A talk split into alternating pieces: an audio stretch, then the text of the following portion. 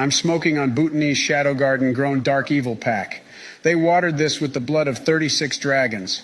Shit so purple it should be asking me, where's Ronald? Nigga, this shit will turn your pacemaker off. Nuclear levels of sour, lung slaughtering, necromancer kush. Shit got diamonds on it, so you know that THC to CBD ratio is fucking swag, nigga. A whiff of this shit, yeah, this, that nefarious evil sorcerer Moongrass, this shit straight out of K-Lid. This shit is what shot Tupac. Rip my nigga from... Opposing the, the government and opposing the Conservatives. I'm afraid it's the hard left who want to tighten their control. They want to uh, sideline uh, moderate voices. I don't think anybody should be surprised about that is the nature of the hard left. And of course we know that the hard left famously cannot tolerate any dissent whatsoever. Well, you know who the hard left are, who associate with the hard left. You just said that we were right to right wing, hard left agenda. Printing money, nationalisation without compensation, hard left wing position, hard left, hard left, the hard left, the hard left, the hard left, the hard left, hard left, hard left, hard left, the hard left, hard left, hard left, hard left, hard left, hard left, hard left, hard left, the hard the hard left, hard left, the hard left, the hard left, hard left, the hard left, hard left, the hard the hard left, hard left, the hard left, hard left, the hard left, Yeah, ain't no dropper. Nah, ba ba ba. Fight shit on my car. Like a ba ba ba. Start as La Sagua. I make money, blah blah blah. It's been a pretty big week, I guess. Yeah, it has. It has. Uh, it's like one of the great villains of history died. Uh, former uh, Chancellor Alistair Darling. Shane MacGowan from the Pogue. Shane McG- an evil man, yeah. Uh, a terrorist sympathizer who said that his biggest regret in life was uh, that he never joined the IRA. That's actually true, and but of course I'm kidding. That's why we love him, uh, Shane.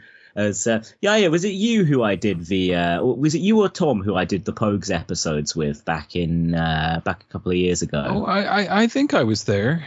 I think Tom it must have been, been as well. I'm not sure. Maybe, yeah. I think it. Okay, it would have at least been you and me. But yeah, you know, I think he's one of the greatest songwriters of uh, the 20th century. You know, of of his generation, of Britain, of Ireland, of whatever you want to say. Because I'm I'm not being uh, anti-Irish. There, he was part he, British. Like he, he lived in uh, England for a lot of his life. But like, yeah, no, man, that that was sad. But I mean.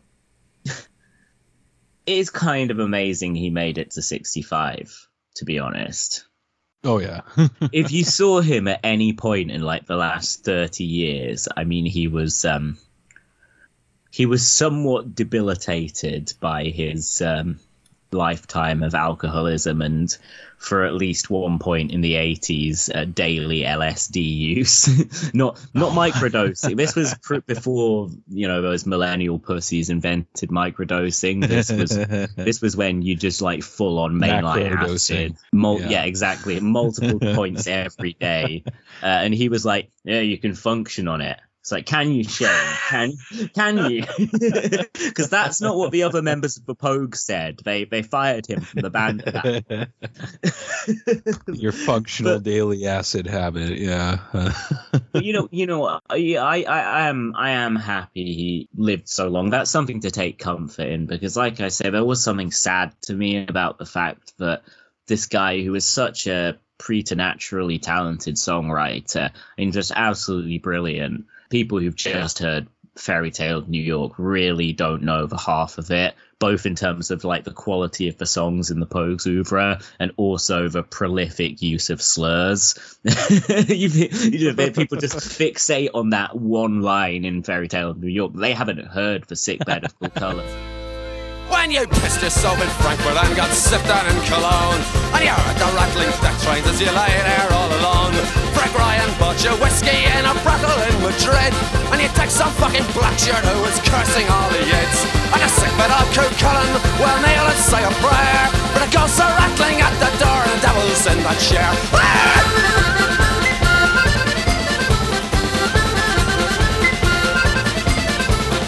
You know, they haven't heard fucking Sunny Side of the Street. Sit a carnival like Rome. Had the women, I had the blues. Oh, I can remember now.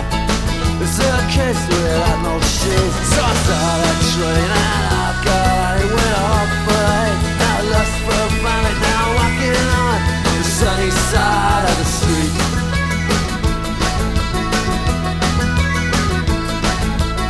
But I don't know if that has slurs in it. He just says whore a bunch, but I guess that can be a slur. That is a was that a slur? Would you say? I, I, I yeah, maybe. Yeah, it's pejorative, I guess. Yeah, okay. Pejorative for sure. Well, whatever. Anyway, uh, I don't think Shane MacGowan was it was a bigot. Uh, he was a, an avowedly left wing uh, artist. There's a great interview actually. Like they don't do this kind of shit anymore. Um, I guess you know the last time this happened was the legendary 2009 Jay Z Ian Brown summit that NME put on. But in the 90s, it, it might have also been NME or Melody Maker or something. They did this um, this interview which was like it was Nick Cave. Shane MacGowan and Mark E. Smith, just the three of them, all like arguing with each other with their very different points of the world. And there's a great extract online that somebody posted. Mark E. Smith's just being like a miserable cunt, and obviously like a legend in his own right. The Fall were brilliant, but like he's just like being very cynical and nihilistic and talking about how he loves Nietzsche. And Shane MacGowan's just like Nietzsche, that fucking fascist, and he's talking about I think like Brendan Bayon and Marky E. Smith's oh. like, oh yeah, you probably like socialism as well, don't you? And Shane's like, Yeah, I'm a socialist. Like, of course. Are you not? You're not bloody anti socialist, are you? Bloody hell. And it's great because Shane MacGowan, I mean, he must have been like very like comfortably drunk when they did this because all his responses have the feel of just like he's kind of sitting back in his chair, smiling, laughing at Mark E. Smith for his cynical view of the world. Because you know Shane Shane was vulgar his lyrics were very vulgar, but he was he was a vulgar poet. Like there was a lot of beauty. He found the beauty. Yeah, the, he was the, not a cynic in that way. The grotesque and seedy elements of society. But other people would see a person, they'd think, ugh, and walk past them on the street. Shane MacGowan would write a song about them, a sympathetic song about them.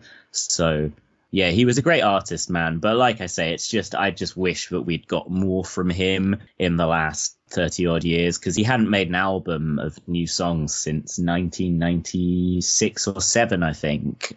Which is just sad like like i say given how fucking talented he was. What a brilliant man he was. But yeah you know a lot a lot of people are coming out and they're expressing their condolences for him. Like i've seen nice tributes from his friend Gerry Adams from tom waits. Like waits very rarely Oh, makes yeah. any kind of he he does not make a lot of public statements. He just like he hasn't made an album in 12 years now. He just periodically appears in films basically at this point. But Waits posted a very touching tribute, presumably sent via carrier pigeon to his publicist from his ca- cabin in the middle of a junkyard somewhere. But yeah, man, Shane MacGowan.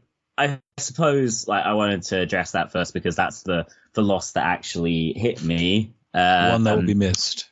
But yeah, he's the one who will be missed. Now you sing a song of liberty blacks and packs of jocks. And I'll take you from this dump you're in and stick you in a box. Then I'll take you to the prior and shove you in the ground. We can stick your head back out and shut, we'll have another round. At the great side of Cullen, we'll kneel around and cry. And God is in his heaven, and Billy's down by the bay. But you had a couple of other people die, didn't you? Uh, Oh yeah. yeah. So uh, Satan's got some new helpers. yeah, yeah, yeah. So like I said, one of the most evil men who ever lived, Alistair Darling, Gordon Brown's uh, chancellor. So Alistair Darling, he was the guy with the big eyebrows. You may have seen him about. That was his notable thing. He had a kind of sub Gallagher uh, arrangement on, uh, on his face, and he was a pretty conventional, boring New Labour politician. He used to be on the hard left. I'm afraid it's the hard left. He used to be um, when he was younger. I forget if he was a Trotskyist or a Stalinist, but he was one of he was one of those guys. A lot of the leading Blairites had backgrounds in the far left when they were younger. And this is why people Such like a Peter. weird turn. Yeah, this is why people like Peter Hitchens are like, you see, and that's why Tony Blair was actually a Euro communist all along. It's like, no man, his politics changed. you know, it's, it's fucking stretch. It's like, mm, might as well call Mussolini a communist, really. Was he on the left when he was younger?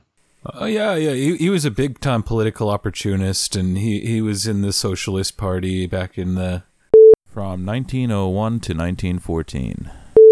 Yeah, yeah. Well, lots of people go on political journeys, don't they? Um, lots of people went on political journeys under Mussolini, that's for sure. Journeys, you know, in the back of a Yeah. car, down to fucking dumped in a quarry or something. The trains sure ran on time. yeah, but where were they going? That's, uh, so yeah, uh, Darling was ba- oh Darling, um, yeah, that's obviously Blackadder's kind of milked fat joke. And you have the milk. So there's no point really doing that. But he was the chancellor under Gordon Brown when Brown took over from Blair as prime minister. Darling stepped in to the role that Brown had previously occupied, and so he was the guy who, with Brown, coordinated Britain's response to the 2008 financial crisis. And uh, that obviously involved bailing out the banks, which is credited by many with saving capitalism. What is the matter with you today, darling? Judge that how you will.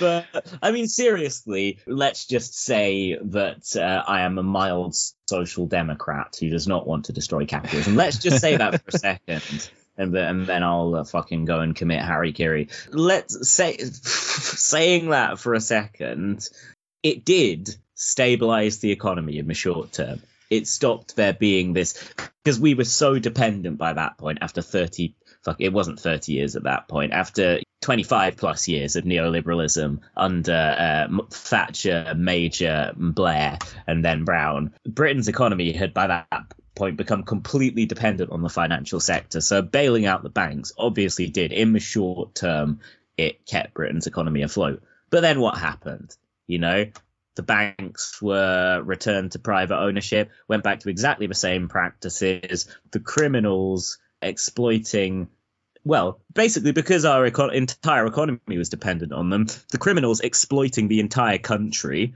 because of the international nature of finance capital, uh, basically exploiting fucking people all over the world, were allowed to return to their criminal practices. Barely any changes, barely any new regulations. Uh, like I say, no prosecutions or anything like that. Taken out of the public hands once more. And here we are. The economic structures that led to the 2008 crisis haven't fucking changed, and it's just going to happen again at some point. Yeah, he he kicked the ball down the road a bit. Yeah, yeah, exactly. So again, it's just a short-term solution. But if you if you like that sort of thing, you know, saving capitalism, then great. I guess Alistair Darling is the man for you. When then when I mean, they say FDR saved capitalism. I kind of prefer his methods. Yeah, yeah, so, he- You know, yeah, his was like saving it with a radical public investment program. That's more how like Jeremy Corbyn could have arguably saved capitalism. You know, Yeah. Uh, it's like working within the framework that you have. It doesn't have to be Just fully giving the banks a blank check. Yeah. exactly. Uh, yeah, That's- I keep fucking tripping over my Similar to, I guess this was around the same time Obama was, well, he was bailing out a lot of our banks as well as the auto industry. Exactly. Yeah. And the same shit happened over there. Like none of the cunts went to prison. Barely any new fucking regulations came in. And you if know, they anything, got I'd say fewer regulations. Yeah, yeah, yeah. And and they got to carry on doing the same stuff, you know, not meaningfully any more supervised by the government. So fucking thank again, thanks Alistair Darling. So thanks for uh, selling off the gold and crashing the fucking global economy, Alistair Darling. No, I'm just we, we have the Daily Mail has not bought out our podcast yet.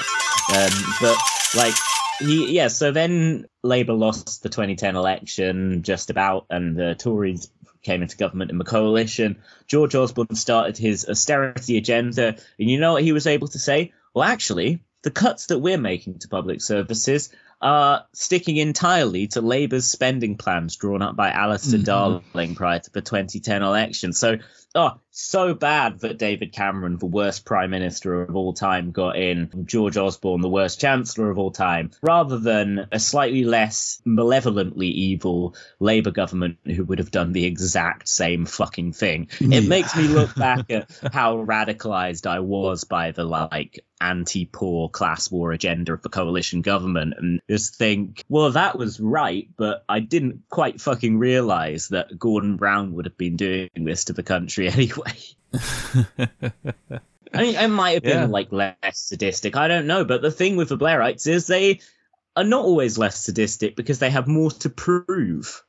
You know, the Tony Blair government implemented Yeah. more restrictions on migration than any other government Yeah. in British history. More individual pieces of anti immigration legislation came in under Blair because he had to fight this Mhm. idea that he's a metropolitan effete liberal. Uh, he's like, no, no, I'm not. I'm racist like you. Honest. Yep, it's the same shit on both sides of the Atlantic. You got the Liberal Party just constantly rushing out to be like, "Come on, guys! No, we're really super right wing. You should you should definitely vote for us if you want to vote for a right wing party." And all the right wingers are like, "But there's the act like the proper right wing party. They'll just do what you do, but more proudly." Yeah. yeah, well, Biden has fucked that, Oh. hasn't he, with his support for Israel? Uh, we I don't want to get Oh, into that God. now because it will it will be a whole conversation, and we'll get into it Yeah. later. But how are you supposed to say to like Muslim voters, you know, oh no, Donald Trump, he'll be bad for you guys? It's like, oh what, and and and Mr. Genocide won't be okay. No, it's it's terrible. Yeah, I mean, Biden's awful, and all he's able to do is just drive away his voters because he's never going to be so like even even if he's just full on as awful as he can be the way the cultural news propaganda machine is it's like he's never going to be portrayed as the guy the conservatives are going to vote for so i don't like who the fuck is he pandering to The man's grossly incompetent. He can't speak. He can't put two sentences together. you know Uh, uh, d- donors, maybe. Did you see this thing? I, I guess. I, I, will only. I'm only bringing this up to ask you if you heard about it because I don't have anything to say about this other than that I heard about it on Chapo Trap House. But like you know, Gavin Newsom, the Democratic governor of Yeah. California, like apparently a bunch of like wealthy Indian American Democratic donors of India, as in India, not as in Native American. yeah I am aware of the correct nomenclature. He, he basically, they were going to pass a law in California that would like outlaw the, the caste system being like imported from India into the, Hmm, the, the. Indian community out there. And a bunch of wealthy Indian Democratic donors who benefit from the caste system were just like, hey, man, um, no, we we we like this. Here's some money, and then now he's like dropped the bill. He says, no, it's not necessary because it's already covered under equalities law. Uh, I did not hear that specifically. That that is interesting. I, I mean, I, I'd believe it enough. As much as like Newsom has been all right on some issues for sure, but he, he's definitely a big old lip, and uh, with all the problems that come with that. I did see him do a weird sort of debate against Ron DeSantis on Fox the other day. I don't know why these two random governors from different states were just debating. Like Newsom's not running for president or anything, but it, it was pretty funny though. It was pretty funny because it was on Fox. So the host, oh, was it Sean Hannity? Uh, like the host was totally against Gavin from the start. So it was, it was a beautiful two v one little team up pile up. It was, it was fun. Just thinking of this line from one of the verses that Pusha T ghost wrote for Kanye's last album that Kanye didn't end up using, where he's like, uh, "People mad at me for watching Hannity." Had to check my vanity, managing my insanity. New York Times mad at me for watching Hannity. I think T- Kanye is probably like, "Yo, I don't watch Hannity. I watch Tucker. That's different." Yeah. Hannity's too far left for me, man. Uh, I, don't, Yeah, I, don't, yeah. I don't know where they come on the spectrum relative to each other. No, I've no idea. Well, Tucker's kind of Uh, a bit more critical of uh, American foreign policy and shit. Yeah. In a kind of isolationist way, I guess. I don't really know about his ideological. I'm Fairly familiar with the Tuck. I know he's pretty much a, a, a full-on Nazi, whereas I don't know Sean Hannity. He's a bit of an older figure, isn't he? Like Yeah, a he's, more like Tea. Party kind of Bush era sort of thing. Yeah, yeah. Well, oh, you We should probably return the to the obituaries, though, right? Oh yeah, the obituary section. Yeah, so I mean, I pretty much said all I need to do uh, about Oh, Alice. there's one more that we haven't. I yeah. oh yeah yeah well there's one one last bit on Darling like just as Oh, to yeah. kind of try and gauge what my response should be I googled his name plus Corbyn and there were loads of quotes of him being in the media while Corbyn was leader slagging him off. Um, and I was just like all right cunt next. Like uh you know what I mean? Like no use crying over spilt uh, cunt. So uh, yeah, no, that that pretty much settled the issue for me on Darling. And there was actually one thing that wanker Tory peer Danny Finkelstein, longtime enemy of the show, who's actually listened to the podcast in the, in the past when we slagged off one of his articles on it about how Blair should have a big Nice. political comeback. And oh like yeah, that- I think I remember that. yeah, Dan Finkelstein said, by the way, listening to Real Realpolitik, an hour of his life that he would never get back. Which uh, I, I think I take that as an achievement. We have successfully reduced Danny Finkelstein's life by one hour. Uh, but he said something like, uh, "Alistair Darling's death reminds me of when Jeremy Corbyn first became leader." I asked Alistair Darling, "What do you think of Corbyn?" And he said, "I don't know. I've never met him." Uh, I was just like, that fucking tells you everything. Like, that's why I like Corbyn, and I don't like these cunts, because he's not in the fucking club with Alistair Darling and Tory peer and member of the Yeah. anti-Muslim Gatestone Institute, Danny Finkelstein. He's not fucking hanging out with all these bastards. Like, and these cunts like Alistair Darling, they never even considered for a second that they should even go up to Jeremy Corbyn and have a polite conversation with him and shake his hand. Just recognize him as a colleague of theirs and just a human being. They never even thought he was worth talking to, and they certainly did not see him becoming leader. It was the furthest No. thing from their minds. Like they could not have been more blindsided by what happened in 2015. So I don't know. Maybe you can belatedly attribute Darling's death. I don't know. Um, but the the shock of Corbyn becoming leader took a few years to sit in. It, t- it took for Corbyn to be politically assassinated, and, and then Darling was like, "Oh God, oh god, yeah, ah, it's kicking in finally. Corbyn's revenge. Like, uh, I'm sure they Jeremy Corbyn. I'm thinking Montezuma's revenge.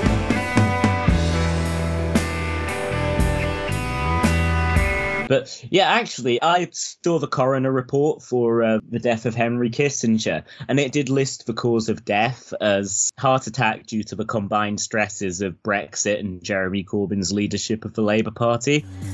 Oh yeah. RIP to the great man. According to the uh, Anti Defamation League, Henry Kissinger, a man unapologetic about his Jewishness. Um, and of course, that brought to mind, you know, probably the, the, the quote about Henry Kissinger that, that, that stirs me passionately, uh, stirs my emotions up most passionately as a devoted Philo Semite and supporter of the state of Israel. Uh, it would be when Henry Kissinger said that were it not for the accident of my birth, I myself would be an anti Semite. You do not get persecuted for thousands of years unless you are doing something wrong a man unrepentant about his Jewish heritage. yeah." Well, I mean, man, he certainly worked with a lot of uh, very virulent anti-Semites over the years. Which ones in particular? Nixon. Yeah, that's the that's the most famous person. oh, lo- lots. There was lots of people. I mean, pretty much to work in the Washington establishment in the times in which he did. Most of them were probably anti-Semites, to be honest. That's true. That's true. He wouldn't have risen so high in those circles if he wasn't like getting in on the banter. I love how they use him as like an example of like, look, this uh, little Jewish boy can grow up, and through the power of the American dream, he too can become a genocidal maniac. Yeah, but it, it, in reality, it would have been more like Nixon would say something very, very obscene about Jewish people, and then Roger Stone or whatever would be like, "Oh, that, uh, Mr. President, have you heard this one?" And Kissinger would be like, "Hold my beer, fellas." You want to hear anti-Semitic joke? You want to hear anti-Semitism done right? Come to a Jew. according to Paul Simon, uh, according to Stephen Van Zandt, and if you ask Paul Simon in the 80s why it was okay to oppose the cultural boycott of South Africa, he would have said, Oh, my friend Henry Kissinger told me that it's because the ANC is communists and it's just like a Russian stooge organization. So, I mean, everyone has been sort of having a good laugh essentially. I've actually seen like very little civility politics with regards to the death of Kissinger. I kind of feel Yeah. like liberals and conservatives and stuff have just thought, you know what? Let's like save our energy for the next cunt who dies. And they're like, there's not even any. Kissinger is a hate figure for multiple generations. Hmm. Like he was a boomer hate figure, and uh, I'm I'm sure that transferred to Gen X, and then that has transferred directly on to our generation, and probably to all the the Zoomers on TikTok, who, uh, who, who, as I understand it, are powering both Hamas and a sort of revival of Al Qaeda. yes. they love that Bin Laden letter, don't they? Zoo, that Um. Bin Laden Kush, the classic song by uh, by Six Mafia. Been smoking that Bin Laden weed. Smoke this shit, nigga. This on that Bin Laden weed. Y'all know nothing about this shit down south. So I just read a letter to America, and I will never look at life the same. I will never look at this country the same. I will never. I please read it. I think there there is a few factors going on with that Kissinger thing. I think, yeah, like you say, he's just been such a figure of hatred for decades now, and his crimes are like so old. Like they mostly date to what, like the Vietnam era. So a lot of liberals they hate Vietnam and everything. They can admit that the old wars were bad, so they, they, they hate him for that. And then the right wing hate him. They hate him because he's like a Jewish globalist or whatever, I'm sure, right? Oh well, he is such a globalist. I mean, by their Yeah. metric, like he he appeared at like the Tony Blair Institute for Global Change conference this year alongside Starmer and uh, Jamie Oliver. Doing great much- work right till the end, huh? Yeah, how much more globalist can you get? Yeah, I, I, I do understand that. But I think, again, like what you were saying about liberals can now say, oh, Vietnam, that was a bad war. Like, even conservatives are like, oh, we went, we went about that one wrong. Like, enough of them have, like, washed their hands of fucking Richard Nixon Yeah. and stuff that they can say, yeah, annexing the war into Cambodia and killing 150,000 people was a bad thing. You know when the New York Times is coming out and like saying, "Oh, this this huge po- American political figure was controversial." That that means he wa- he was probably a monster. Yeah, the Rolling Stone obituary for him was just like fucking rotten hell bitch. It was like Henry Kissinger, hated war criminal, finally dies or something. Uh, and then, uh, you know, Rolling Stone, I, I kind of feel like, so Rolling Stone, they've had a bit of an image makeover because their founder, Jan Wenner, is no longer their publisher or editor in chief. I think he might have been probably not for a while now actually but he was still as of a few years ago their publisher and involved in the day-to-day production of the magazine. Jan wenner has now become sort of disgraced and he got kicked off the board of the rock and roll hall of fame because he put out a new book this year and he did some interview where the journalist was like so how come all these rock stars you've interviewed for your book are like white men? And he came out with some stupid he couldn't just say well look because like i'm a man in my 70s my favorite artists are like mick jagger and bruce springsteen and bob dylan like which is a fair Yeah. enough thing like these are the artists who i feel the most personal kinship he came out with some shit about how like there's no like women or black artists who articulate themselves as well as the ones in his book which is like i mean i love the stones but like i don't think mick jagger is like this great philosopher you know what i mean? Like i'd rather i'd rather read an interview with joni mitchell than with fucking mick jagger. Like, so it was a bit of an insane self-inflicted wound on jan wenner's part John everybody's heard of him. Anyway, he just got booted out of the Rock and Roll Hall of Fame. And we don't think that's right. We're trying to get him back in. But anyway, Rolling Stone actually, uh, like I say, he's no longer involved. So they even published a couple of articles sort of reckoning with this attitude that had dominated their magazine for so many years and sort of saying, we're different now. We like women and uh, minority ethnic artists. We think that uh, they can actually be smart and intelligent and uh, articulate their thoughts and make good music. And that's cool. Yeah. That, that, like, I agree, thumbs up. But basically, their sort of attitude to politics is exactly the same as it was under Jan Wenner. Superficially, because yeah, they now think that like women and black people are human. Yes, okay, they're, they're they are overall coming from a more egalitarian perspective, at least when it comes to addressing music. But Rolling Stone has always contained political coverage, like most of Hunter S. Thompson's classic articles Oh, yeah, were published there. Not just Fear and Loathing in Las Vegas, but the much longer Fear and Loathing on the Campaign Trail, which was serialized throughout the 1972 uh, presidential election. And basically, their attitude to politics is the same now as it was then, which is left wing when it's convenient. In every American community, you have varying shades of political opinion. One of the shadiest of these is the liberals, an outspoken group on many subjects. Ten degrees to the left of center in good times, ten degrees to the right of center if it affects them personally. You know, it's like, yeah. like I say, Kissinger, fucking hate figure. He's a hate figure Yeah. for like Zoomers that they've got writing about like Bad Bunny at Rolling Stone, and probably their older critic, critics clinging on from the Wenner era uh, are more left wing than Jan Wenner and fucking hate him as well. Jan Wenner probably went to some dinner. Probably has been to numerous dinner parties with Henry Kissinger. Uh, I'm not sure what the take on him in the magazine was in the past, but I reckon probably Hunter S. Thompson would have been allowed to slag him off. Uh, so they may have published critical things about Kissinger in the past. Counterfeit philosophies have polluted all of your thoughts. Karl Marx has got you by the throat, and Henry Kissinger's got you tied up into knots. When you gonna wake up? But there was just I saw something really funny today. Now that I'm just on this Rolling Stone, so they've like proper got it in for Roger Waters at the moment.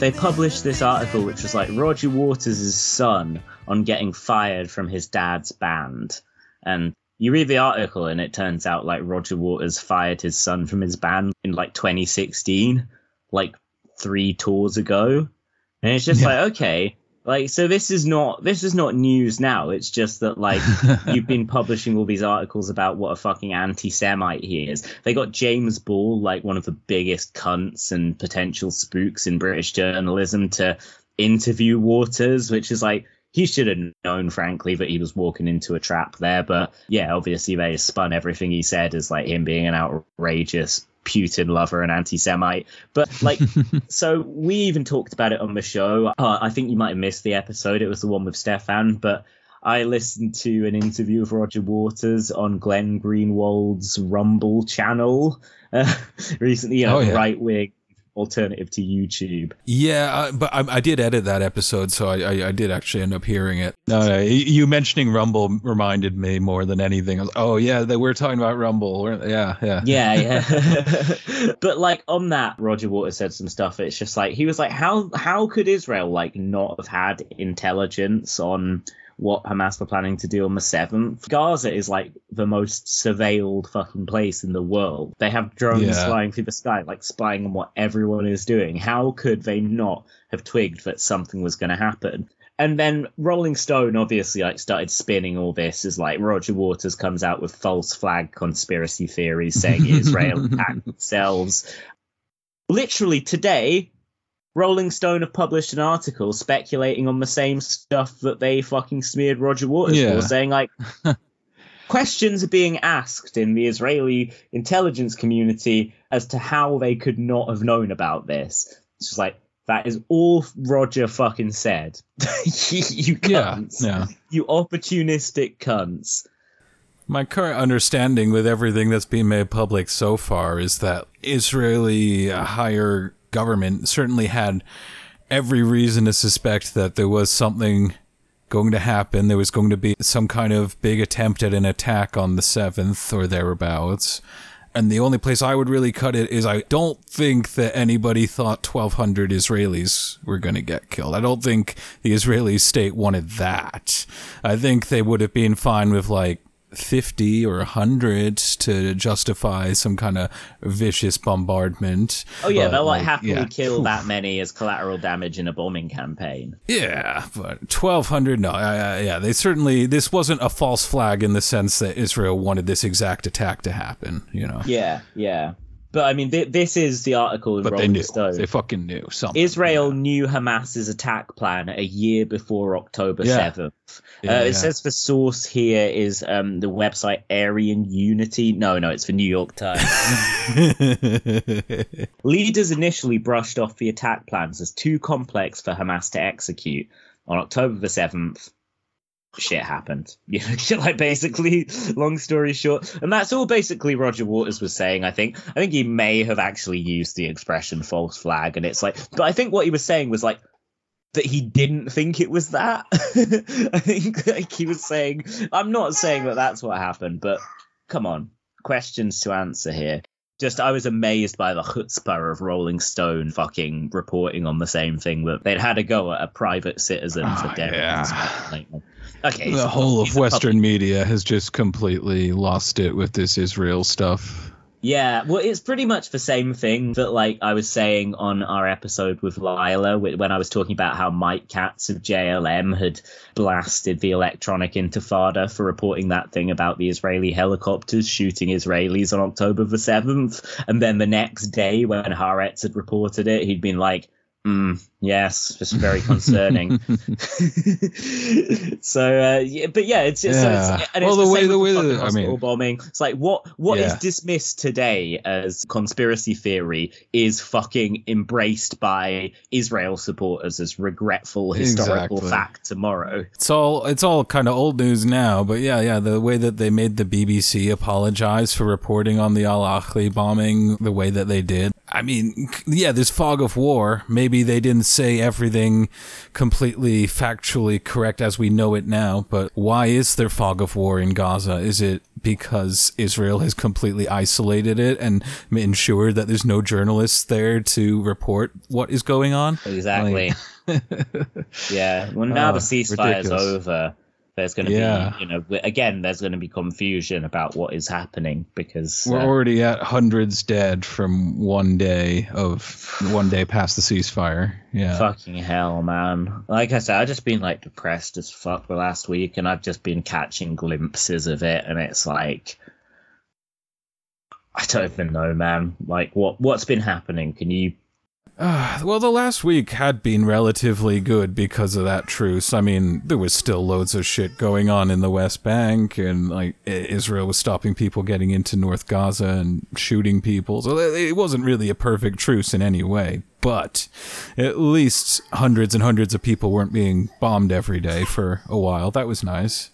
hundred percent. There was this thing like Um, couple of well, uh, but, but I'll just say first, actually, this is like this is why we were saying a ceasefire, not a fucking humanitarian pause, because it was just going to be a temporary reprieve for a few days, and then the butchery would start up again. That's what a fucking humanitarian pause meant. Yeah, and you could tell the whole time that Israel was just baying to get back into it. Especially like the last few days of the truce, it kept on coming down to like Israel saying no to the list, and then Hamas coming up with another list, and then Israel saying no to that one, and, then, and like it's like okay, you guys don't even want to try to keep this going, do you? And then yeah, they don't. I saw a thing. It was like uh, this like little baby who'd been taken hostage, basically, or a toddler or whatever, very young child had been. Well, Hamas said that the child had been killed in an Israeli airstrike, and I know this because I saw a bunch of Israel supporters posting this, and it was just so weird because like the news story was like. According to Palestinian authorities, not the Palestinian Authority, I just mean like according to whoever fucking gives these causes of death. The Hamas health industry. the small homos of Hamas. According to them, a child had been killed in an Israeli bombing, a child who was being held hostage, an Israeli child. And there was just this weird disjunct because, like, those were the facts given. And every response was just like, Hamas are so fucking evil. These monsters, these, these I hate them. I fuck these monsters must be killed. And it's like, okay, like yeah, they did take a child prisoner, which is a war crime, like un- undoubtedly. We've spoken before about like the military utility, why they took hostages and stuff. But like as a rule, you know, Yeah. taking kids hostages. It's not a good thing. No, no. They did say that Israel killed this child in a, an airstrike. And I'm going to say that that doesn't seem like the most implausible thing to me. Certainly not Yeah. something that you would see this stated and automatically believe this not to be true. I mean, how many people have been killed in Israeli airstrikes? How, we know how discriminate these strikes are, uh, which is not very. So, how would they would they just swerve this Israeli baby if they were targeting Yeah. a uh, Hamas building. I saw um, an Israeli journalist reported these documents that the government had been passing around, where basically they clarified that they straight up think that in order to kill one Hamas commander, a hundred civilians is acceptable collateral damage. Oh yeah. They've said from the jump that they're keeping the hostages like in places where Israeli bombardment would hit them. Is in they're keeping them just like yeah in normal buildings, which is what that means. and yeah, you don't you don't take a hostage just to kill them off camera generally speaking you know you take like if you do intend to kill hostages it's to send a message right Yeah, there was just this weird disjunct to me uh, between all the information that we have being that Israel killed this child, and then all these people being like, "How could Hamas kill this child?" like, I don't know. I don't, but then you know, I fucking hear in this fog of war that oh, Israel didn't bomb the hospital. Oh, Hamas are all rapists or whatever, and I fucking don't believe that shit. So I can kind of Yeah. understand why the other side are automatically disbelieving everything that the um, Islamo-fascists of Hamas and their decadent left-wing homosexual supporters are saying. uh Grim. Grim, like loads of images of dead kids and stuff again now, you know. like, yeah, I don't like I don't like it. yeah Do you want to hear the latest Starmer news? Yeah sure Then maybe we can talk about So you joined the IDF. he's, he's defected to ISIS. No. New. Keir Starmer has praised Margaret Thatcher for effecting meaningful change in Britain as he attempts to woo Tory voters. Thatcher sought to drag Britain, he says, out of its stupor by setting loose our natural entrepreneurialism. I mean, yeah, sure. Genghis Khan also enacted meaningful change upon like the whole Middle East. setting loose our natural yeah uh, genghis khan and obviously more vicious and bloodthirsty leaders like tony blair but like he's specifically citing setting loose our natural entrepreneurialism forgive me if is this not just the ideology that has dominated the conservative party for, since margaret thatcher became leader i mean why would what you What he means to say this? is he's grateful to Thatcher for creating the party that he's currently a leader of. You know what I mean? Yeah, yeah, yeah. New, new, new Labour. But it's like I Thatcherism. He's just like saying, well, the good thing about Thatcher was Thatcherism. That that's that's a ringing endorsement. Like the fact that the entrepreneurial thing. That. Oh fuck! I don't. I don't even know because I because I'm I'm I'm it's making my it's boggling my mind but you have to bear in mind that tony blair kind of did this he probably said something like this in 1994 starmer says that he changed labour dramatically in the last few years the course of shock therapy that we gave our party to make it no longer gay had one purpose hmm. to ensure that we were once again rooted in the priorities, the concerns, and the dreams of ordinary people. You know, you think of that Starmer dreams, asp- like you know, ideals, a kind of a vision of a better. You think that with him, don't you? Him coming out and saying, "No, we can't change that." My dreams are basically um, exactly what life is right now. Um, yeah. None of that was easy, but it was necessary. Often it meant taking the path of most resistance. It meant not just listening to those who felt unable to vote for us, but understanding them and acting. The public do not have outlandish or unreasonable expectations. They expect taxpayer money to be spent wisely, our security and our borders to be prioritized. and a politics that serves them rather than itself. Go back. The name of this article is Voters have been betrayed on Brexit and immigration. I stand ready to deliver. My party extends the hand of friendship to those who voted for the Tories but feel let down by their failure to act. It's the classic, isn't it? Labor feeling that they've got to prove that they're good on the economy. Like, you can trust us. Oh, yeah, not just the economy, immigration as well. That's a big thing Yeah. in this piece. Changing Labour has also meant ridding us of the nonsensical idea that some subjects are simply off limits for us. I profoundly disagree with the idea Labour should not be talking about immigration or small boats crossings. He's not just like fucking about immigration, like about yeah, send the fucking. We can talk about it. Yeah, immigration's good. Shut up, you fucker. Small boats crossings. Yeah. Fucking- That's the big phrase, isn't it, over there these days, right? You know why the boats are small, Keir? It's because these people have no fucking power because they're fucking desperate refugees clinging on to whatever floating object can get them into a place where they think they might, although clearly they are tragically fucking wrong, get some kind of a sympathetic hearing.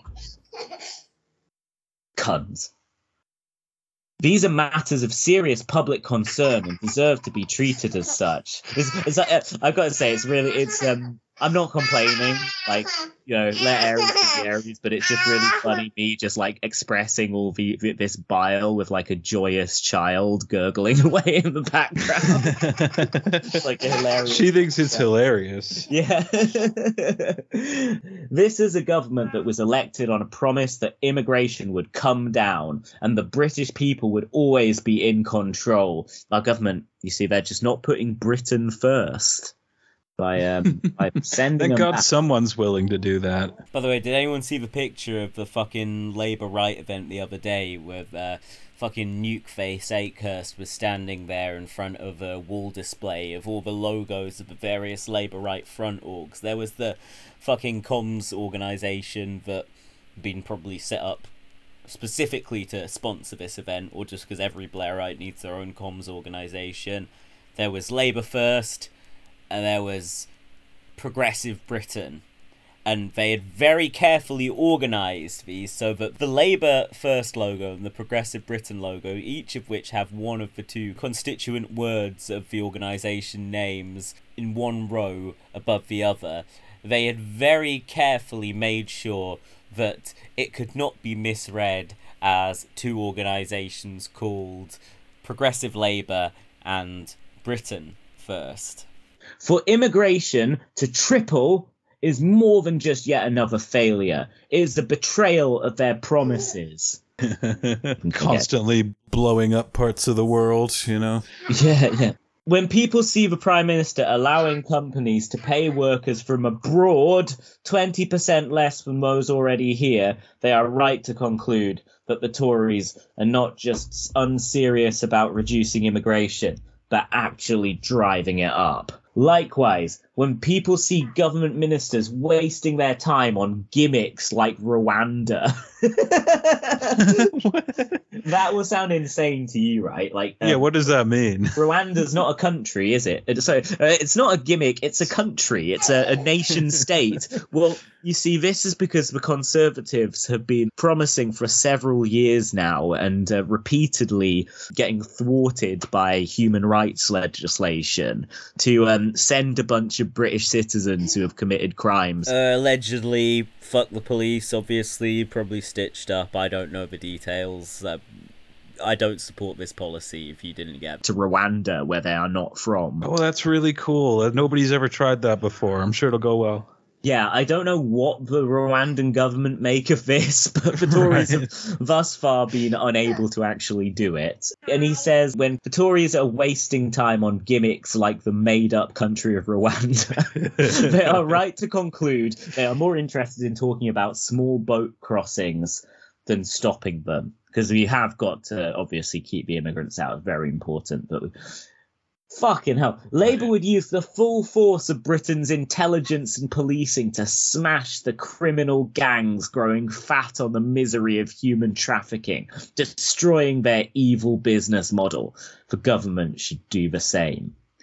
Across Britain, there are many people who feel disillusioned, frustrated, angry, worried. And I, I'm hoping that he's going to lead from this and saying that's why I'm stepping down as Labour leader.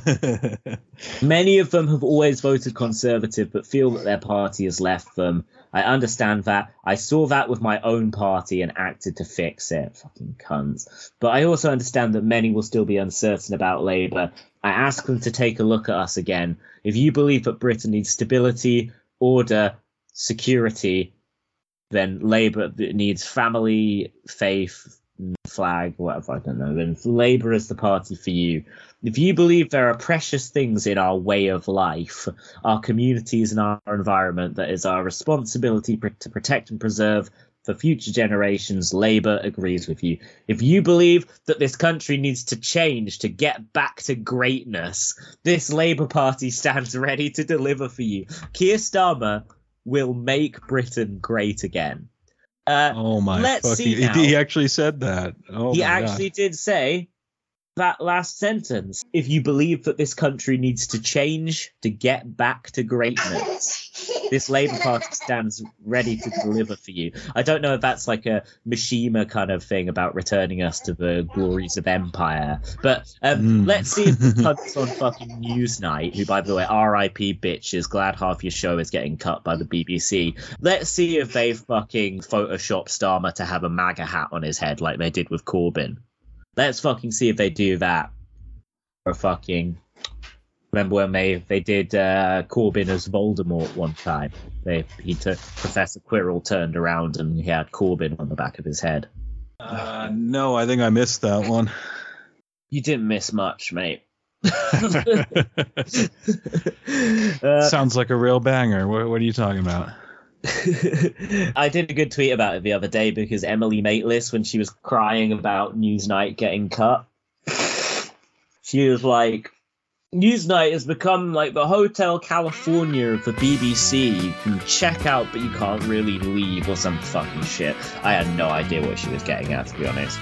But obviously, when you mention a rock song, I can instantly come out with like five different reference points to respond to that. So I was like, I quoted the famous Steely Dan diss line in Hotel California, and I said, instead of you, I said, News can stab us with your steely knives, but you just can't kill the beast. And then the beast, for the beast, I posted the picture of Corbyn as Voldemort on the back of Professor Quirrell's head. Undefeated. He's coming back. Mm. So wild, Keir. I mean, like, god damn. Half the people do not believe him, and then half the people don't want what he's talking about. Who who are you pandering to, man? I don't know, man, but I see his like poll. How many times do they want to lose? Like, same with like the Democrats here. Like, god damn. The depressing thing is, man, every poll shows him like twenty points ahead of the Conservative Party. Not Re- not really? himself- Oh, yeah. No, he is really unpopular personally, but the Labour The Labour, Party are yeah. fucking destroying the Tories in the polls. Starmer will probably be the most electorally successful Labour leader since Blair. True. Yeah, you are long overdue for a party change. Everyone's probably just like, get the Tories out, you know? That's it. But for me, it's just like, I'm not, look, I'm just depressed. I'm feeling, Yeah. You know, slightly misanthropic at the moment, to be honest. It's because it's just like, oh, what? So now you're sick of the Tories, are you? Now that Labour are offering fucking nothing, what they're offering is fucking bad. Now it's like, oh, okay, well, we can say no to the Tories and we'll we'll let them have a go. Well, yeah, because now it won't actually mean a real serious change, which is always scary to people. Yeah. Yeah, that's. don't I, mean, that's basically it, isn't it? Because it's like when Labour could have actually changed the country, people were like, "Oh no, let's give the Tories another fucking go." And it's like now it's the most important thing ever to get them out. And I'm like, I am living in a different fucking world to you people. Like for me now, it it doesn't matter. For me in, in 2019, it was more important than anything else. Now, fuck it, give the Tories another go. I don't give a fuck. Which is apparently the opposite perspective to what, yeah, like a large swathe of the voting populace think. Hmm, yeah, man, bourgeois democracy is just such a fucking drug, man. Like it's just that people they they buy the narratives that are given to them. The the oh, it's the left versus the right. It's labor versus conservatives. Anything outside of those boxes is very very scary. It's you got to choose one of these two exact things that are very fucking similar. Uh, and and people Ah, man, it's hard being a socialist because you, you, you got to believe in the fundamental kind of goodness of humanity, the way that people can come together and be so much greater than we are individually, and then at the same time recognize how many people just buy the stupid fucking shit that the elites sell them. Oh my god. Well, that, yeah, that's the thing. Like, I don't want to be all like, wake up, sheeple. I think, uh, Yeah, I'll just say one more thing on the Gaza thing. Predictably, the number of Palestinian prisoners that have been released is lower than the number of Palestinians who have been arrested in the West Bank since October 7th. It's, it's, it's just like, I, I don't know, it just really hammered home to me the futility of like, I don't know, like they're, they're just like, goddamn, the, the Israeli state just, they, they can take as many prisoners as they want, as many hostages as they want you know, any time that they want. Oh my god. Yeah, man. No, I know. I I I agree. Sorry. Yeah. Or, or sorry, I guess I should be saying uh, people under eighteen or whatever. You know, they're not they're not children that they take. mm. Yeah. No. No. Israel has children. Palestine has people under the age of eighteen. It's a key distinction. because they're sort of born as fully legally accountable murderers in Palestine, but not legally accountable enough that they should have an actual trial. Yeah. Like, you can kind of bypass that whole thing. Just bang them up. That's the thing nobody seems to get when they're talking about like, oh, these there's people who are being released who are in there for I don't know, you know, knife attacks and stuff, and like, but even if you have these people dead to rights, they they got no actual like legal recourse. They don't have access to a lawyer or rights, or, or so. Even if you had them dead to rights, you can't legitimately say that a person is guilty under such circumstances. It's completely ludicrous. Yeah. And that's, of course, ignoring that most of what Israel considers terror incidents is like kids throwing rocks at armed soldiers. Yeah, absolutely. Like, what was the person who they attacked with a knife armed with? Yeah, like wasn't I think yeah one one of the girls who got released was in there for attacking an Israeli settler with scissors. Why did she attack him with scissors? Because he tried to rip her burqa off. yeah, yeah. Fucking bullshit. Should we talk about some non-politics stuff for a little bit? Yeah, let's let's get a bit of that in.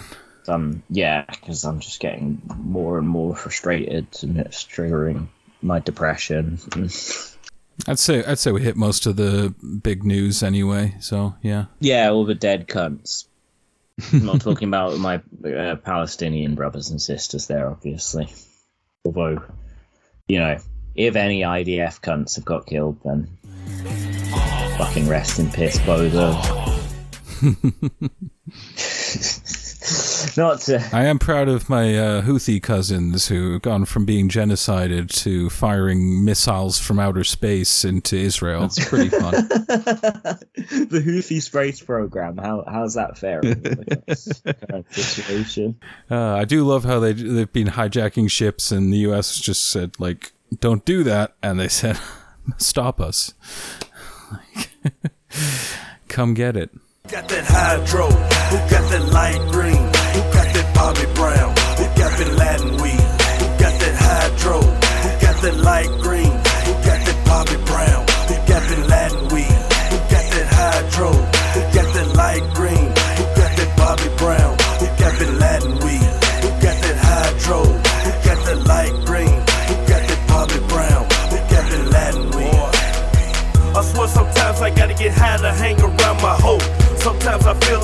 high to hang around niggas I know. I sped it up on weed, I slowed it down on slow.